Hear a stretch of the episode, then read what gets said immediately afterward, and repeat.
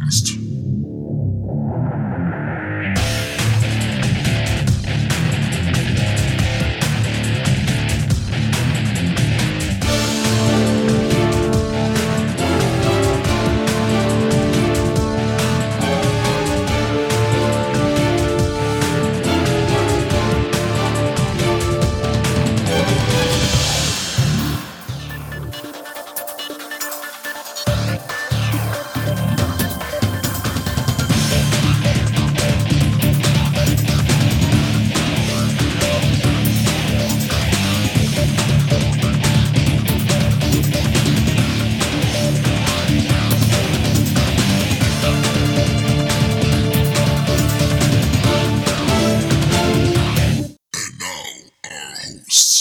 This is Bruce. This is John. This is Blix. And this is Trav.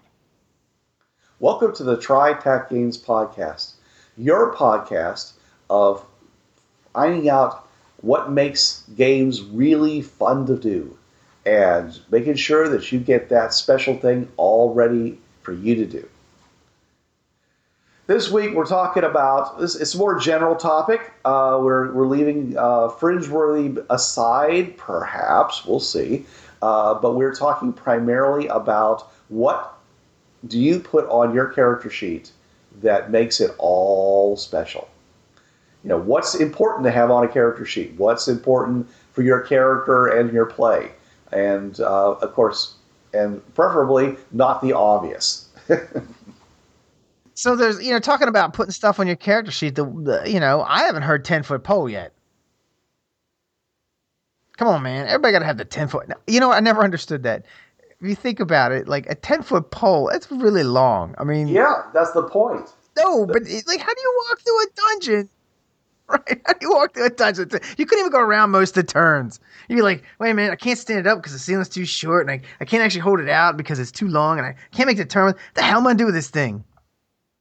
In D and D, most ceilings were 14 foot tall, What? and you didn't want a 10 foot pole. You actually wanted an 11 foot pole because then when the floor dropped out below the guy in front of you, Ten foot pit. you could take your 10 foot pole and put it across the opening with six, you know, six inches of, of, of, of clearance on each side. And you could do your little tightrope walk go across it. you know. Or you could put it down. In, you need that 10 foot pole to put it down into the pit to get your guys out. flasks of oil. Have anybody ever like had characters? Were you ever anybody ever game master a group of characters that had some flasks of oil on them and they fall down a pit or something like that and the oil flasks like break on them? Yes? Okay. Yeah. Absolutely. I, I did that all the time because first edition D and D, your your mages usually only had one spell they could cast, but they could throw burning oil all day long, and they always usually had high dexes because they had lousy armor, so they wanted the decks to bump it up a little bit. So they were pretty good at lobbing stuff. So uh, mo- every mage I ever saw in any of my campaigns was a lobbing oil fool. So yes, there were occasionally they would fall into pits and light themselves up. I mean, my, I had my, I had one Hobbit character who carried enough oil flask that when he got hit, he left a grease stain. You know, a real grease stain instead of the normal grease grease stain on the wall, uh, and that of course caught fire and did so all sorts of fun at that point. uh, he was hit by a troll with a club. That's pretty much bam, Splatter. splatter. So okay, so uh, but but uh, you guys brought up a good point, which is is that do you put uh, colorful phrases on the front of your character sheet so you could pepper them into your talk? or or or that or that catchphrase, you know. Right, that Richard likes to put it on all of his uh, uh, his NPC uh, races. Alonzi, you know, and uh, I you know I don't particularly do that. I'm I'm not big on on catchphrases. I mean, it's like they're cute like the first two or three times you say them, and then that's kind of it. Although, I mean, I guess if it's on your character sheet, doesn't mean like your character has to say it. It might be a catchphrase that just kind of sums up his attitude. Well, I would want more than just the one phrase. I would like a, a selection of things, you know, the that you might say, because that way you could choose various bits of color to throw in. That's that's makes sense with the genre you're playing. Because not everybody thinks that way. Not everyone knows how to talk like a uh, an inner city New York tough. Not everyone knows how to talk like a made man in the mafia. Nah, see? You talking to me? You talking to me? Am I here for your amusement? Yes, you are, sir. You are. uh, but if you're like a ninja in China, what do they say? Nothing. They're silent. They're ninjas. I'm in the wrong country. That's gonna be that's gonna be one blank sheet there. Yeah. You have you have quotes with nothing in between them. Yeah. First, I say this, and then I say this. Did you hear that? No. Why? I'm a ninja. You're not supposed to. Yeah. Yeah, you play a ninja who's who's If you're playing Rick James, like, I'm Rick James, beat. uh, Well, no, with catchphrases, most of the time with my players, they don't need to write them down. They know them. I know that they know them. They'll say it at the right time. And usually, if they pick a dramatic moment, I'll reward them with like a hero point or whatever. You know, some um, in Pathfinder, hero points are like D20 modern action points. And I, if they do something dramatic or what I call a win moment, like you know Superman 2 general would care to step outside, I'll reward them with a hero point. If they do their catchphrase at a unique time at the right time, again they get the hero point. Writing it down, if you know your character, you don't need to write it down. You know it, it's as intrinsic as rolling dice. It's just you've studied it, you know it. You don't need to have it there in front of you. That's just my experience. It's like um in my Maze World campaign, characters switched and the well, Bruce knows this. Ziggy, the weapons designer, was in Ghost, who had the Kitsune spirit in him, and he felt the dark, chaotic forces. And when they switched back, Ziggy just looked at Ghost and said, "You sir need Jesus." Gave him the hero point, and that seems to be a catchphrase with Ziggy now. Whenever he sees something bad or evil, he'll just go, um, "You need Jesus." you know, my one long-term uh, uh, uh, Hobbit character, and he called him, "I am not the Affling, I am the Abbot." That was his catchphrase. or what, like That's- the that's signature. I offensive. saw, like, like I saw, I saw in some uh, email signature. What is a ling and why am I half a one? Oh God, I'm a full ling. A full ling mirror? No, no. No. Uh, So if you're like, wait a minute, if you're like a midget halfling, is that like a quarterling? he's a wee bit small. You pose for statues He's just small change. or trophies. Pose for trophies. Oh, sorry. All right, all right, yeah. all right. Anything else that you guys uh, want to put on, uh, would want to put on your character sheet that you know beyond you know the, the obvious stats that the game system might require or something? Pets. oh, like animal companions and your favored mount and your familiar. Oh God, I can't believe we forgot that. Uh, what would Kazar the Jungle be without his saber-toothed tiger? What would Tarzan be without um, Cheetah. Cheetah? Thank you.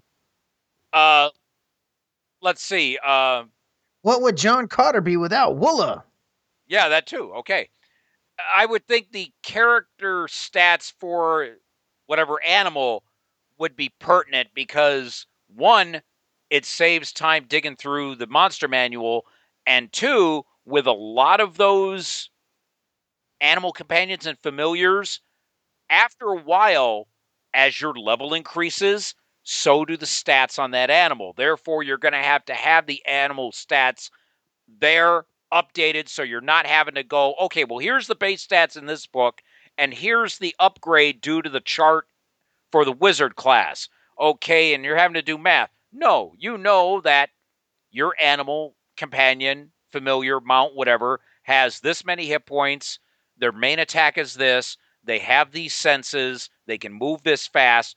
That's something you should also have in the character sheet right there. Right.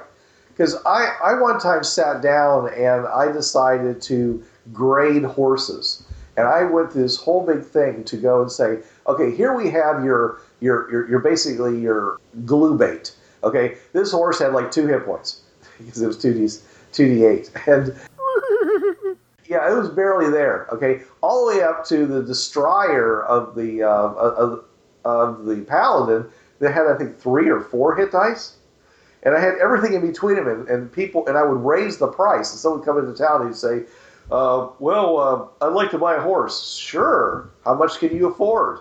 It was, "What do you mean? Aren't they all you know twenty five gold?" I said, "Well, I can certainly get you a horse for twenty five gold, but if for fifty gold, I can get you a horse that you." You know, that's not going to just drop out underneath you the first time someone fires an arrow at it. They're like, oh, so, you know, putting those kinds of stats that are divergent, as you were saying, Trav, is a really good idea. And also one idea too, if the character, if the, if the if the animal companion is a bit more mobile, like you have a spider monkey as your animal companion, or or a very smart dog, and instead of burdening the GM with role playing it, let the guy to your right role play him. You know, you, you're you know, if, if you're busy, especially if you're off by yourself, you know, having the having the the, the guy who's not doing anything right now play the the animal familiar helps the GM a whole lot. Yeah. Sure. Sure. Yeah. Yeah. Yeah. Okay. Especially if you, like you say, in D and D, where you can have a whole menagerie of animals. Mm-hmm. Oh yeah. Your your first horse will be called things like Shadowfax and, and then toward the later on it's Stupid Horse, and uh, that horse. Hey, you. Hey you. Yeah. All right. Uh, I, I've been playing in in uh, Minecraft, and I got a horse, and I pretty much call him Stupid Horse because he goes off and walks into ravines, and he falls down pits and stuff like that. Stupid Horse. Yes, they're not all smart. I've got a dog that I, I call Idjit most of the time. Hit you. So hey, I well, I got I got another thing. So we have um, we have uh, uh the, the, the we talked about the game master screen. We talked about what's in the book, and we talked about what's on your character sheet. Well, there's another tool that we've talked about in the past, and it's and it's any one of these sites. I'm going to use Obsidian Portal because that's the one we use, but there are other ones. There's like True Twenty, I think, and a couple other ones. Um, but there are some things that you you might want to put on a site like that that's central to everybody. Um, for example, you know, instead of putting a list of NPCs on your character sheet that you know, or putting information about each other on there, you could put that up on like an Obsidian Portal type site, and then that site is by law by the by the rules we play by. That site is all anything on that site is available to your characters. It's basically stuff that is that is in the world that you've been in, and you've been in there enough that uh, you as a human, you know, you as the player, as the human player, you may not remember this stuff because you're sitting at the table playing a game and you're imagining all this stuff, um, and, and you're not there spending, you know, 24 hours a day immersed in that. So there are things that your character would remember and know that you, the player, just it's just it's unreasonable to ask you to remember that. Like all the NPCs that you've met, you know, it, it's uh, yeah, I've known this guy and and the backstory is is that we hang out with this guy on a regular basis, but when we game, like when we're actually gaming, our characters are doing things. We might see him once every other three or four games, and it's like, yeah, I can't remember what that guy's name is, but in reality, you would totally remember what he, what his name is and what he looks like and where he lives and and you know and like what the city map is like because you live in that city. So there's there's things that could go on something like an Obsidian Portal type site that wouldn't need to be on your character sheet, um, but but is there and is accessible to you when you need it. Now, if I remember correctly, uh, especially with this Obsidian Portal, let me go look up some. Uh, I'm on it right now. Let me look up somebody. Here we go. Uh, there is GM information, and then there's Oh, sure. there like player player only information. That is You can put on there player secret. yes, player secret and and GM secret. Sure, sure. You you can put stuff on there that only the GM can see, and and you can put stuff on there that only name certain players, and the GM can see everything, of course. If you put a secret down that that is about your player, of course the GM can see that. But for example, John, you're running a game, right? And I want to put some some information on Obsidian Portal, but I don't want everyone else to know it yet. Or the game master tells me something through Obsidian Portal, like he puts it on my character sheet or, or how because some of them have some of the things have uh, some of the games have they, they have character sheets for. But let's say he puts under your description, he puts something that only you and he knows at the moment. Um, it could be something another player finds out, like does uh you know checks your out your background, and you don't know he checked you out. The game master could then click that person too, so that you can see it and you think no one else can see it, but the other guy can see it. You know, so there's all kinds of cool permutations of, of how you can work that. Yeah, and they've upgraded it to the point where you also include character links in your disc- in your description. Richard, hi, Richard. Howdy. I, I did want to point out that uh, uh, sorry, Richard, but uh, Obsidian Portal also you, it has ability to let you link to other characters in your description, various descriptions. So Oh, yeah. you- that's one way of building links that way too to who you who you and why you link to them and so forth. Well, not only can you do that, you can put tags. John, you can put tags on characters. So, like, if you have your character, when you're when you're putting the NPCs and, and the and the player characters in the thing, when you put up an NPC, you can tag that NPC with all kinds of tags, and then you can filter by tags. So you can say, for example, for Fringeworthy, you're traveling around to different worlds, right? You could put a tag on somebody of what world that they live in. So it's easy. You could say, I just want to see the people that live on Earth Prime. And you could click that tag and it would filter out everybody except for people with the Earth Prime tag on them. So it's really, I mean, it's really, really pretty cool. Yeah, that's what I did my friends with the game. I put tags on uh, all the characters so I know who, where they wh- where they are, and I actually had to go and tag the player characters too, so that they uh, would show up as well.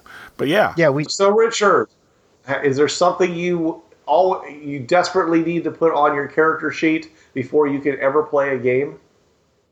Uh, the person's name and the character's name. That's about it. Oh, you're one of those those kind of folks that you know. He's a minimalist, apparently. Mi- Yeah, yeah. Well, no, yes, sometimes yes, sometimes no. It's nice to know what their skill levels are, so you can start throwing numbers at them.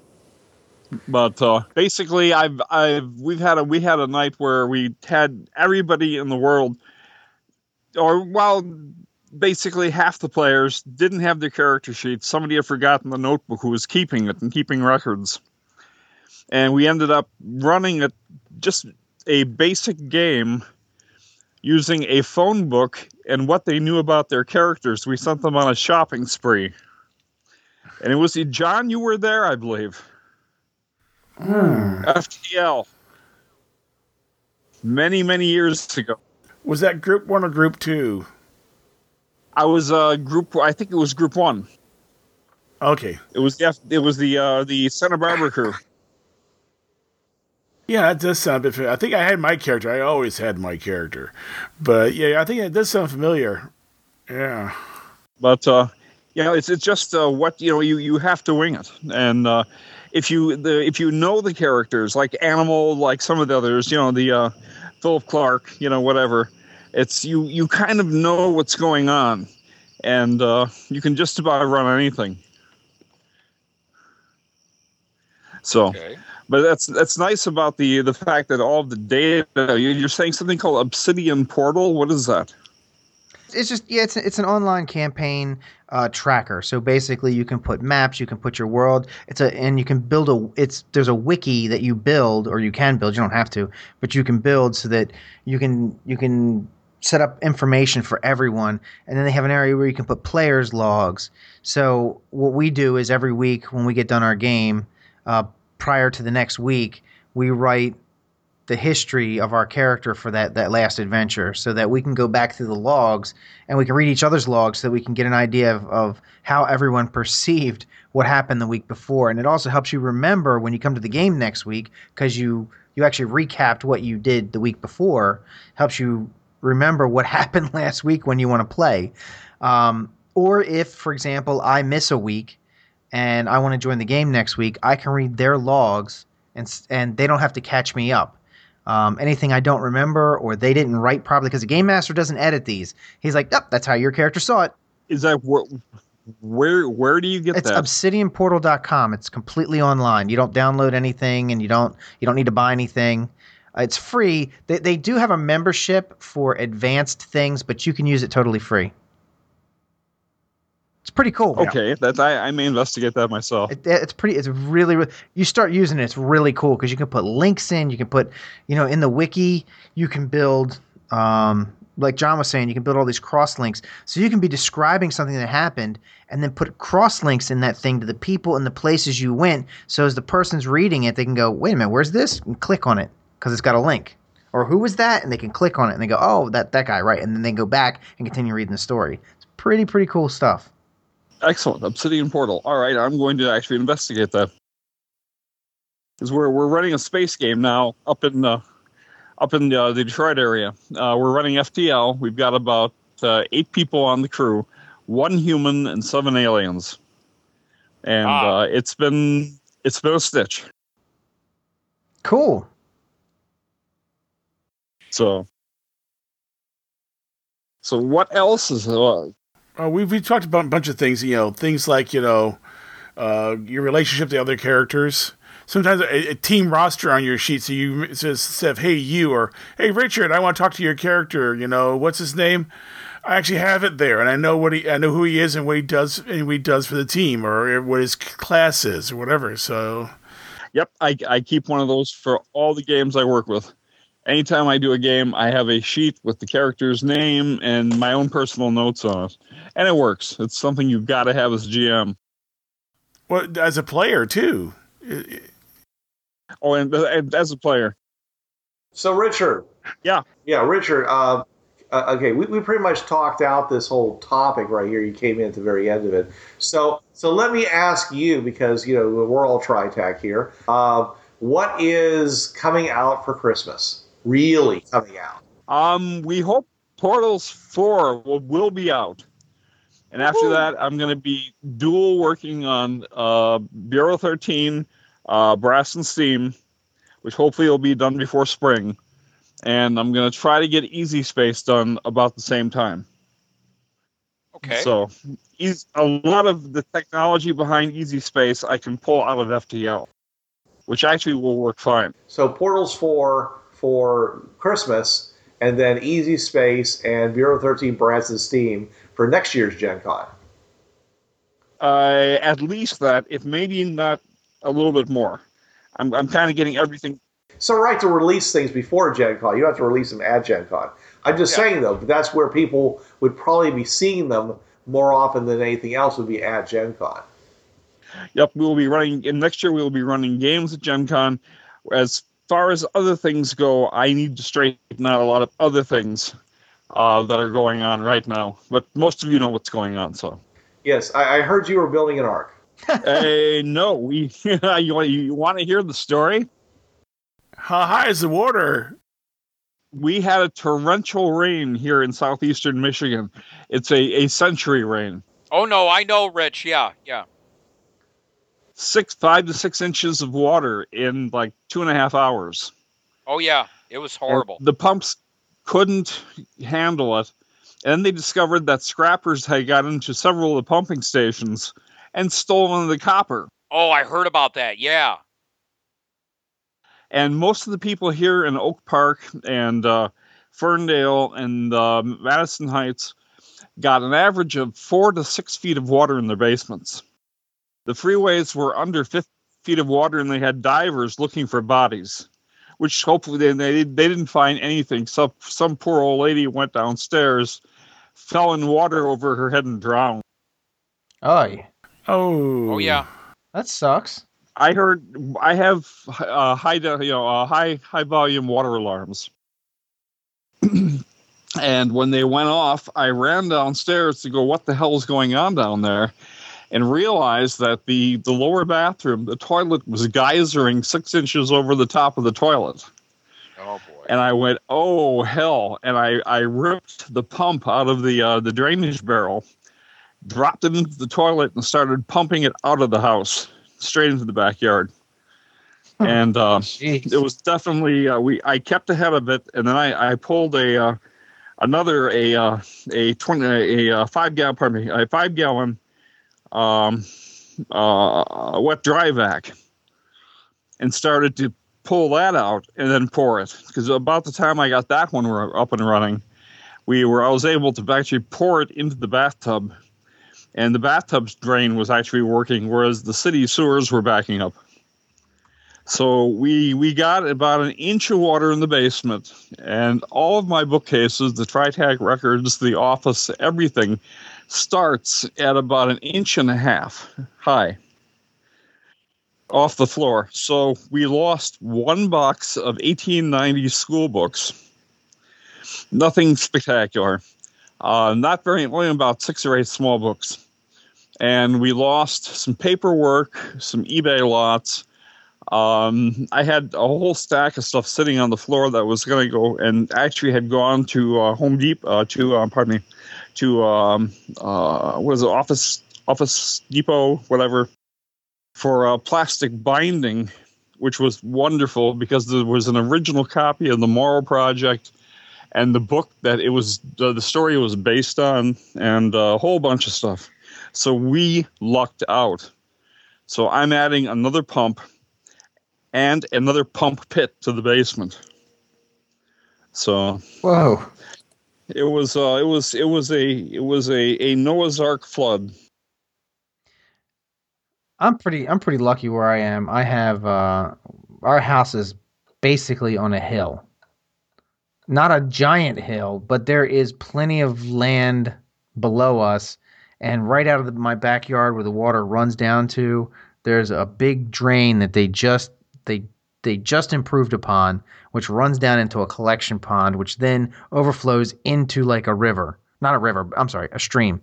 So fortunately it it can rain like crazy here and there was one time we took on just the tiniest bit of water only because um it, it just it was going faster than my sump pump could could possibly work but it was just i mean it was just the smallest amount There there's home possessions that aren't going to be probably covered by insurance because nobody had they're they're the insurance companies aren't paying because there was sewer backup, but they're also Oh, not paying because it was a flood.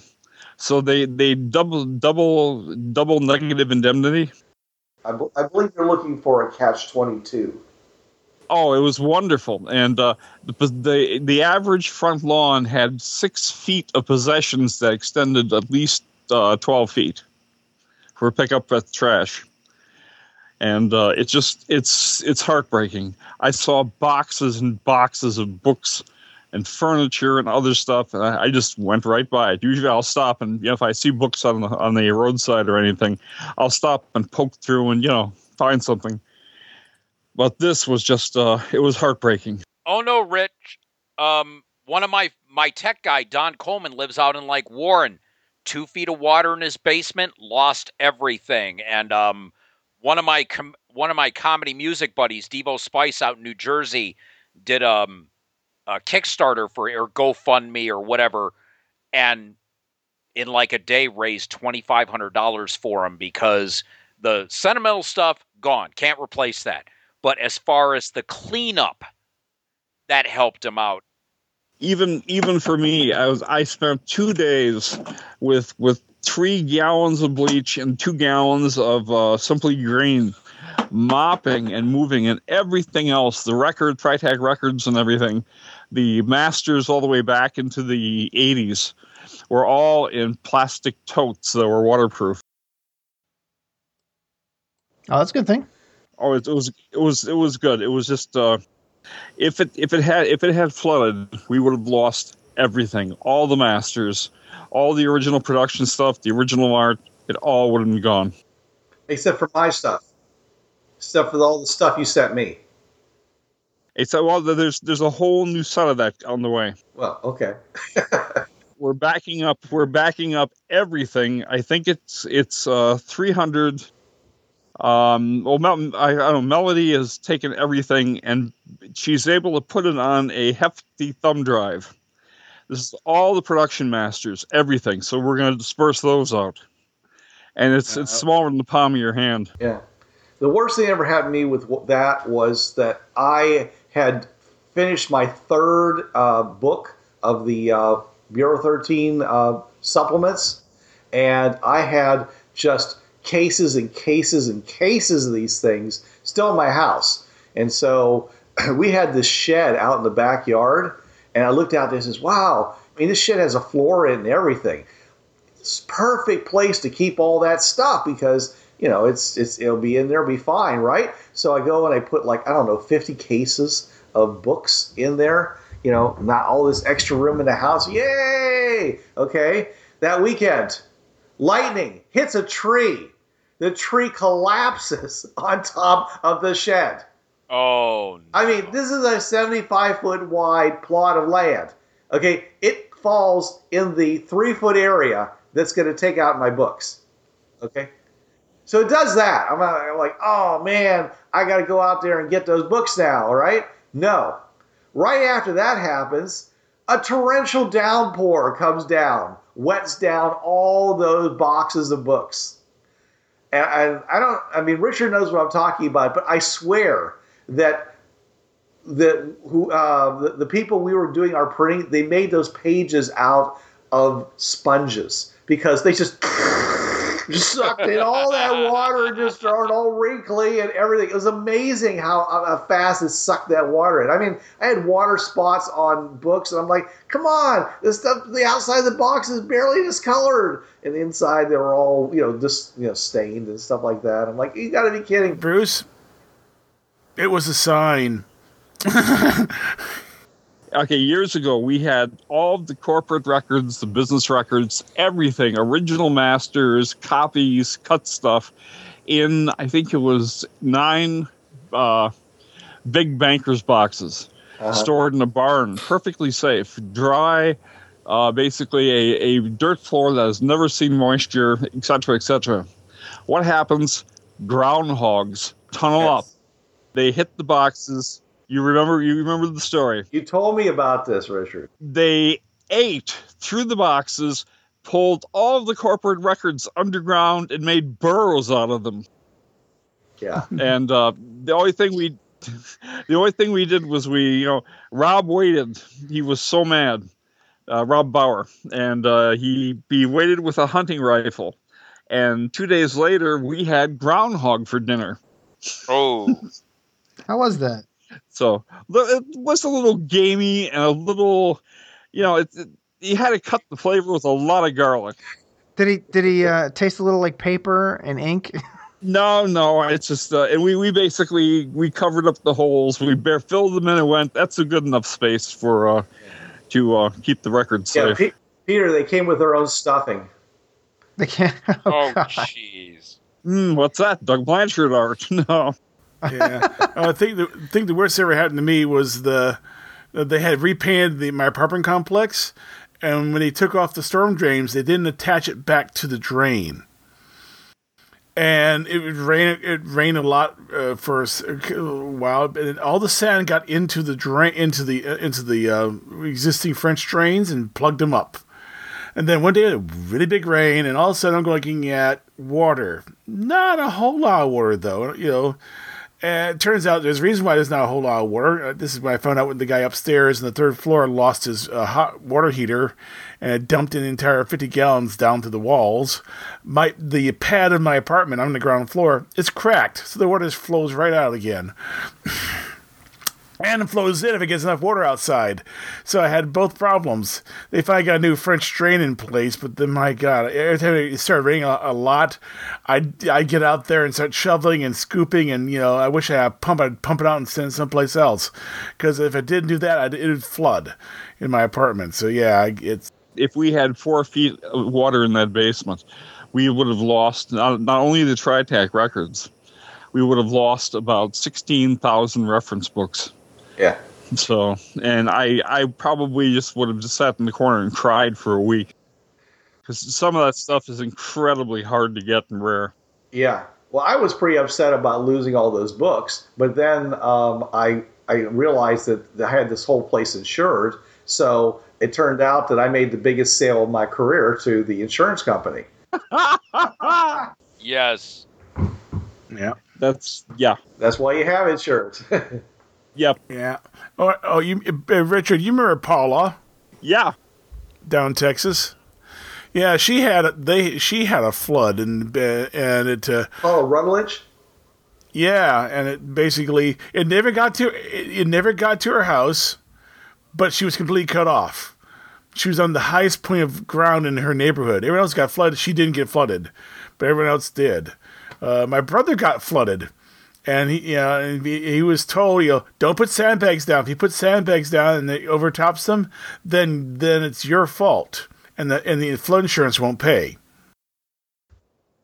Uh, see, shoot the lawyers. Shoot the lawyers. I wonder why we have insurance. but Terry Pratchett pretty well covered it in one of the Discworld books about insurance and what it's good for.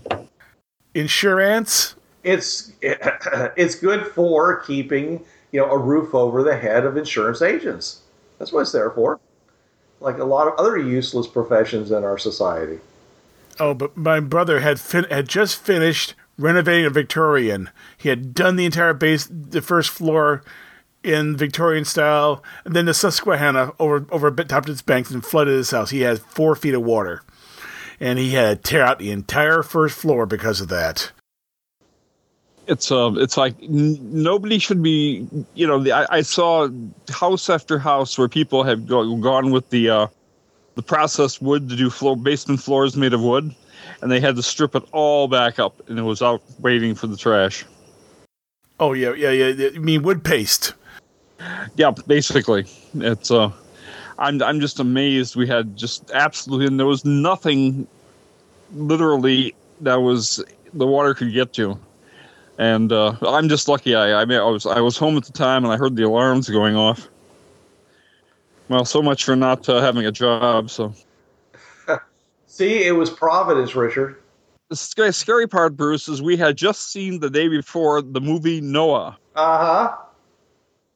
which was a lovely movie.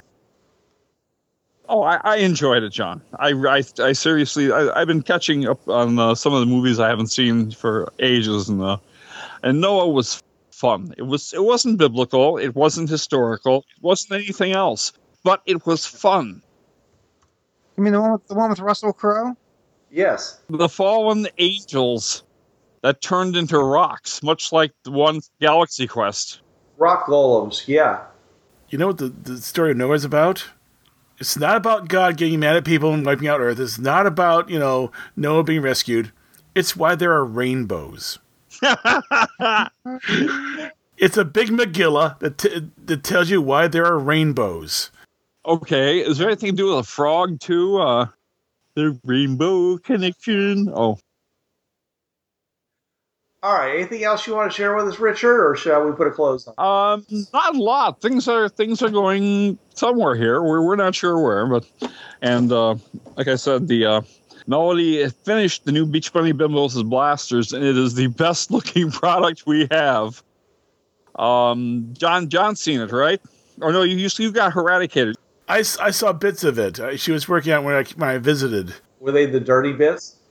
Oh no no no no nothing dirty in it. Absolutely. And she she went and she re recolorized everything. The then re-backgrounded it, and it was amazing the the quality of the work that she did on it. I'm going, you know, this is probably one of the oddest products we have, and I was tempted to scrap it several times. It never would have happened, Richard. I have a copy of the, of the core rules. I would have just kept producing it anyways. She improved it. She straightened it out, made it much much better than it ever was. I mean, you, you do remember I, I came up with you know backstories for all the characters, right? For Beach Bunny Bimbos, Yes. I that was so long ago, Bruce. Yeah, and I and I, I recently, like two years, well, you know, uh, a summer, two two Boy Scout camps ago, um, I did uh, Savage World uh, character sheets for all the characters in uh, Beach Bunny Bimbos and Blasters. So you, you you can play Beach Bunny Bimbos with Savage Worlds if you like. All right. I have a f- call me. coming over my Skype connection. Somebody probably also wants to talk to you. They can see you're online. I know who it is. It's Walter. We're we've been discussing the uh, the Bureau 13 hard magic uh, or or uh, tough magic idea. Uh, Melody and uh, and uh, Sally are working on an idea. I've been helping them a little bit, but trying to stay out of it uh, about a a a tough magical squad for Bureau 13. Real, real, real hardcore. Out to find bad magic and basically stop it dead in its tracks. Or undead in its tracks. Sounds almost like an Omega team.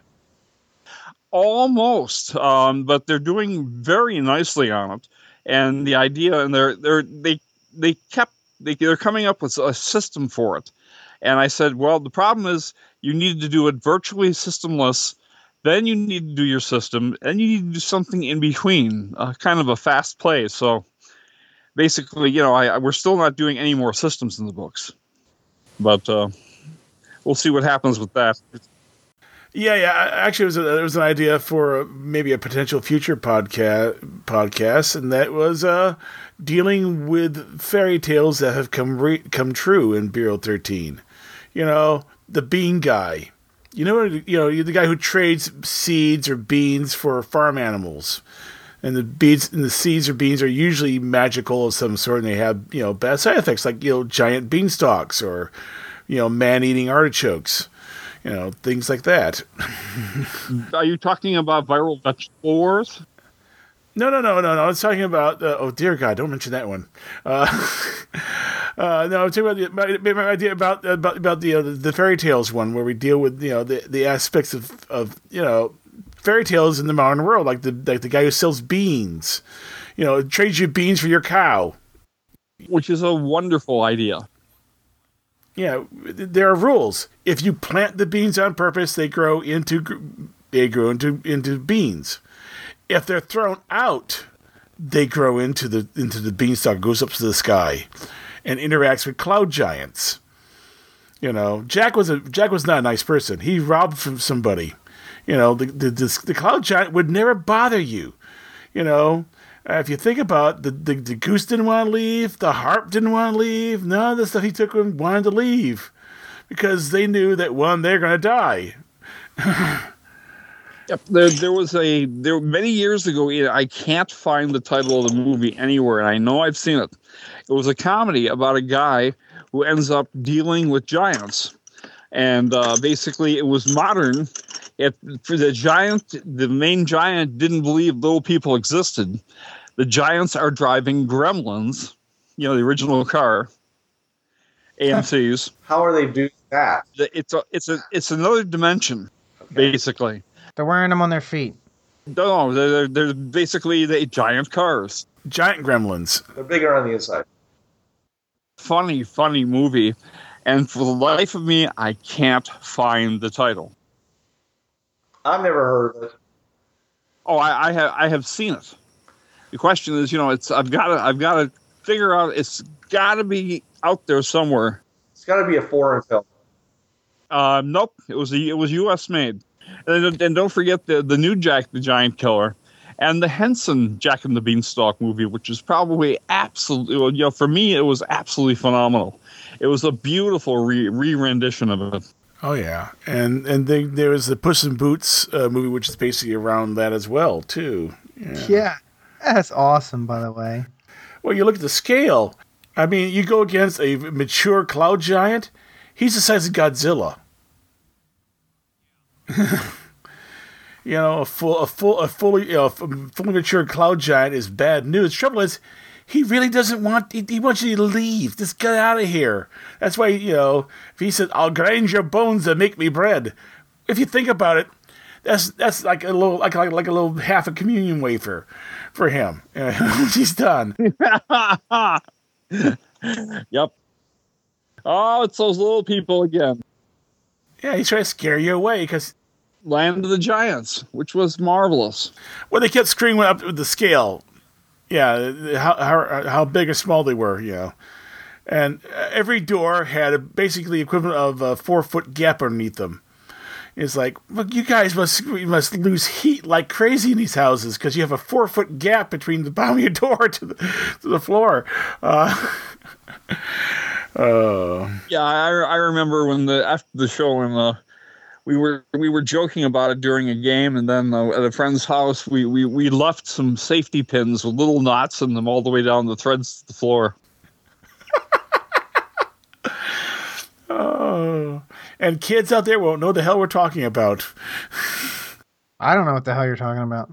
I think it's playing on TV land. On TV land, you, you might be able to catch it on TV land. Yep. Well, I just I just I was just looking up uh, June Lockhart because we, we were next to her at uh, at one of the the uh, at uh, the Atlanticon, the um, um, uh, Dragon Con, and she was probably one of the most marvelous, famous people I've ever met. We were having coffee every morning and talking, and My God, she cussed like a sailor. I thought she was dead, and turns out she's still alive. She was she was she was gruffer than Anne McCaffrey. I mean, God, that's tough to do. You're allowed to do that when you get old, Good. Can I do it now? uh, as long as you don't do it on my podcast. Yes. I did meet Anne McCaffrey. It was great. It was during it was during a convention up in Denver, and there was someone came out with a two head dragon costume, and she stood up and said, "My baby," and ran up and hugged it. It was big, fluffy, furry. You know, you know. P- people got photographs of it. It may be out there someplace. Oh, I was standing watching uh, Steve the Glassmaker do something, and this little short, little short lady came up next to me, and she looked at me. and I looked at her, and she says, "Do I know you from somewhere?" And I went, "I have no idea. Who the hell are you?" And she said, "I'm Anne McCaffrey." And I went, "I'm Fred G. Sanford." Oh. And uh, she actually she she was one of the major contributors to the uh, the the boxes to the troops we sent out. She she sent a couple hundred dollars of the stuff to you know basically for the soldiers, same Oh, as Steve. Jackson did. When we did we did boxes and boxes and boxes to the troops from TriTac. Huge amounts of stuff, everything from books to dice to my doll to uh, everything that you could imagine. They said it was like when the boxes arrived in units of 10 at Camp Sykes, they absolutely they went nuts. It was like Christmas. They'd line the boxes up, then pour them all on the table. And the soldiers would go, mine, mine, mine. And everybody loved the stuff. The guys were like, "The my doll is not mine." Nope. One of the suppliers I was, we were in a, uh, a, a little Arab dollar store. And uh, basically, we loaded a basket full. And the old man who owned the store toddled over and looked at us and he says, Why you buy all this? Why you buy all this? And we didn't want to tell him. And finally, I said, We're supporting the soldiers because there's so much stuff they're not giving them, they can't get, and it's very rare. And he, the man lit up, his eyes got wide and he said, My grandson is there as a translator. And he loaded a second basket to ship and said, This Oh, is wow. for you. Uh, I, I will never complain about that kind of thing. All right, hey, so should we wrap this episode? I mean, we th- this part's gonna probably be cut out that we've been recording. Oh, probably not. Oh, okay. Well, Oh, you can- okay. if you don't want to, you're more than welcome to use that story. So, but uh, maybe we'll have some more next week. I'm hoping by next week to actually have uh, another 10 pages done for the uh, uh, Fringeworthy uh, Portals 4. So it's Okay. been very tough coming along. It's even tougher right now to get art for it. Verse, you can Yeah. pack it all into a van, everything TriTac, including the displays. The the big blue display, the thousand dollar display that I got for free, is right now with the Thunderhead Gaming people. They're reactivating the Thunderhead Gaming Center after 25 years, and I'm totally Wow. supporting them. You know, with stock and material and uh, displays and all the stuff I haven't used in 20 years. I remember when they first opened up. Way back, that was back. They opened up in the seventies, didn't they? I was married to Kathy at the time. Yep. Yeah, yeah. It was like it looked like a house when I first saw it. the people who are opening it are Dan Jones, his son Dean. You remember Dean? Dean, who I banned out of my games for 20 years. and then his son with Lynn, uh, Critter, which is Paul, and his half brother. And uh, they're absolutely they're gung ho. They want to release a game. They want to do some other stuff. They're coming to me for advice, and I'm going. You want to spend eighty dollars on that? No. Here, why don't you spend fifteen? Here, I'll build you with a, I'll build you poles and the concrete uh, holders for your displays. And talk to Russ. Make sure it's got four holes on the top of the banner, so you can you know basically plastic tie it to your uh, to your display poles. And so we're, we're we're making them avoid the mistakes we made over the years. I like the kids a lot. I'm going to support them completely. Where is this at? Where what's going on now? Where where is this? Where is it? We don't know. Nobody knows yet. But the uh, we we they have to. I'm teaching them how to look for an area that will be that will work. Basically, somewhere near a high school, and uh, a a good sized place Okay. where they can have gaming and sales. Um, you have to have a stable economy coming in with books, games, and other stuff. Yeah. So they're they're actually listening. God, they're actually listening. Yeah, and he- Richard, they may have a problem with the name. There is already a company called Thunderhead. There's a well, there's a, there's a publisher called Thunderhead Games. Yeah, that's right. Yeah, I saw him on Facebook. Uh, that's them out of Michigan, right? They did D20 stuff. I'm not sure. I'll have to look it up and see. But Thunderhead is they can use it as they had the original gaming center. If they want people want to fight over it, then we will get some help for them. I know a lo- I I know a wonderful lawyer, Alan Greenberg, who would come out of retirement as a favor. Yeah, they did. They did, they did like two D20 books. Yeah, I think I, I remember that company. Yeah. And if they're still in business. Yeah, they're 2000. They're 2002, and there's nothing else past that. Yeah, there there are a lot of D20 companies that came out. They're gone. You know, unless they changed it, like Green Ronin, basically uh, swallowed up at least two two two others, and they all they're all now producing uh, either uh, five five point you know the D and D next or they're doing Pathfinder. and we we were we had beautiful covers. We got the, we got the deal to do the uh, the uh, what do you call it? Uh, Savage Worlds. But the question is whether that'll ever be viable. Savage Worlds will be gone by the time we have a book ready. Savage Worlds is doing very well. Yeah, they're doing very well. I saw their displays at Gen Con, and they have a lot of stuff. Okay, at Origins they were kind of second rate. Uh, a lot of books stuff piled up, and it didn't seem like there was the company I remembered. Hey, Rich, this Thunderhead Gaming, they're based in Oxford, right? Oxford, Michigan? Yep, Yeah, I'm on their Facebook page now. I just sent a request. support them. Say that that you you know me very well, and uh, you know I offered that I would do a weekly game down there for them, and uh, they were pretty excited about that. All right. Well, thanks everybody for joining us uh, for our discussion about what should go on your character sheet and also the things that are going and and, and raining upon and everything else at TriTac Games. We hope you enjoyed our show and we hope that you will let us know of other topics you'd like us to do as well as give us feedback on uh, everything else and send us a line. Let us know what you think uh, on our Facebook pages, on TritacGamers.com, and on our Podbean site. So thanks a lot, Don't forget Google Plus. and Google Plus, and we'll have more for you next week. But until then, This is Bruce Sheffer saying there are a million, million worlds out there, so go explore them. This is John Ryer saying keep your powder dry and keep those cards and letters coming in. This is Blix. Don't hate the game, hate the players. This is Richard Tucholka. Wait till you see what's coming next. And this is Trav. There's a reason why it's called gaming. It's for having fun. Yo, brothers, this was the TriTac Games Podcast. You know the drill. It's protected under the Creative Commons License 3.0. No commercial reproduction, no derivatives, and sucker, you best attribute this to the folks at TriTac Games. And if you don't, we'll be after your sorry butts, cause we're some bad mothers.